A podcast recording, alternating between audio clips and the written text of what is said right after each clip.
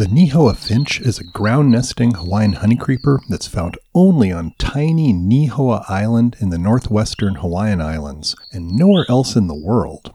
They're a bit smaller than their close relatives, the Laysan finch, but otherwise look similar, with the males mostly bright yellow and the females duller with dark brown streaks on their head, breast, and back.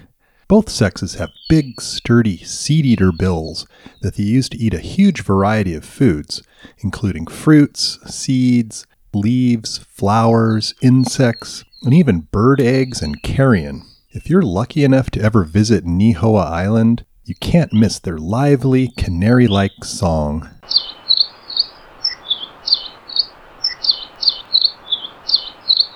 Nihoa finch were recently given the Hawaiian name Palihoa, as their original name seems to have been lost.